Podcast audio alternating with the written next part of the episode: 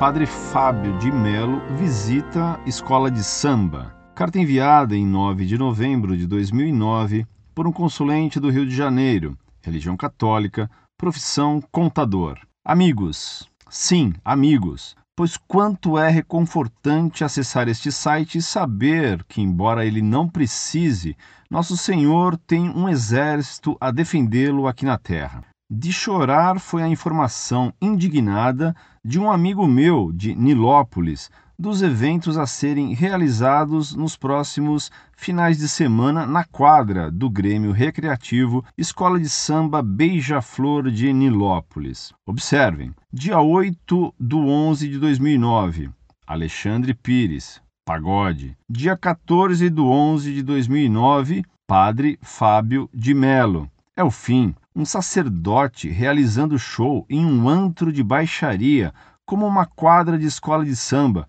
comandada por contraventores e frequentada por gente da pior espécie. Já sei, já sei. Vão vir com as seguintes desculpas. Ah, mas Jesus comeu e bebeu com os pagãos, blá blá blá blá blá blá. Um forte abraço e que nosso Senhor os abençoe. Muito prezado, salve Maria. Muito obrigado por suas palavras em prol do site Monfort. Não sabia que a escola de samba tinha descido tanto de nível a ponto de convidar o padre Fábio de Melo. Que decadência de uma escola de samba. Incorde Jesus Semper, Orlando Fedeli.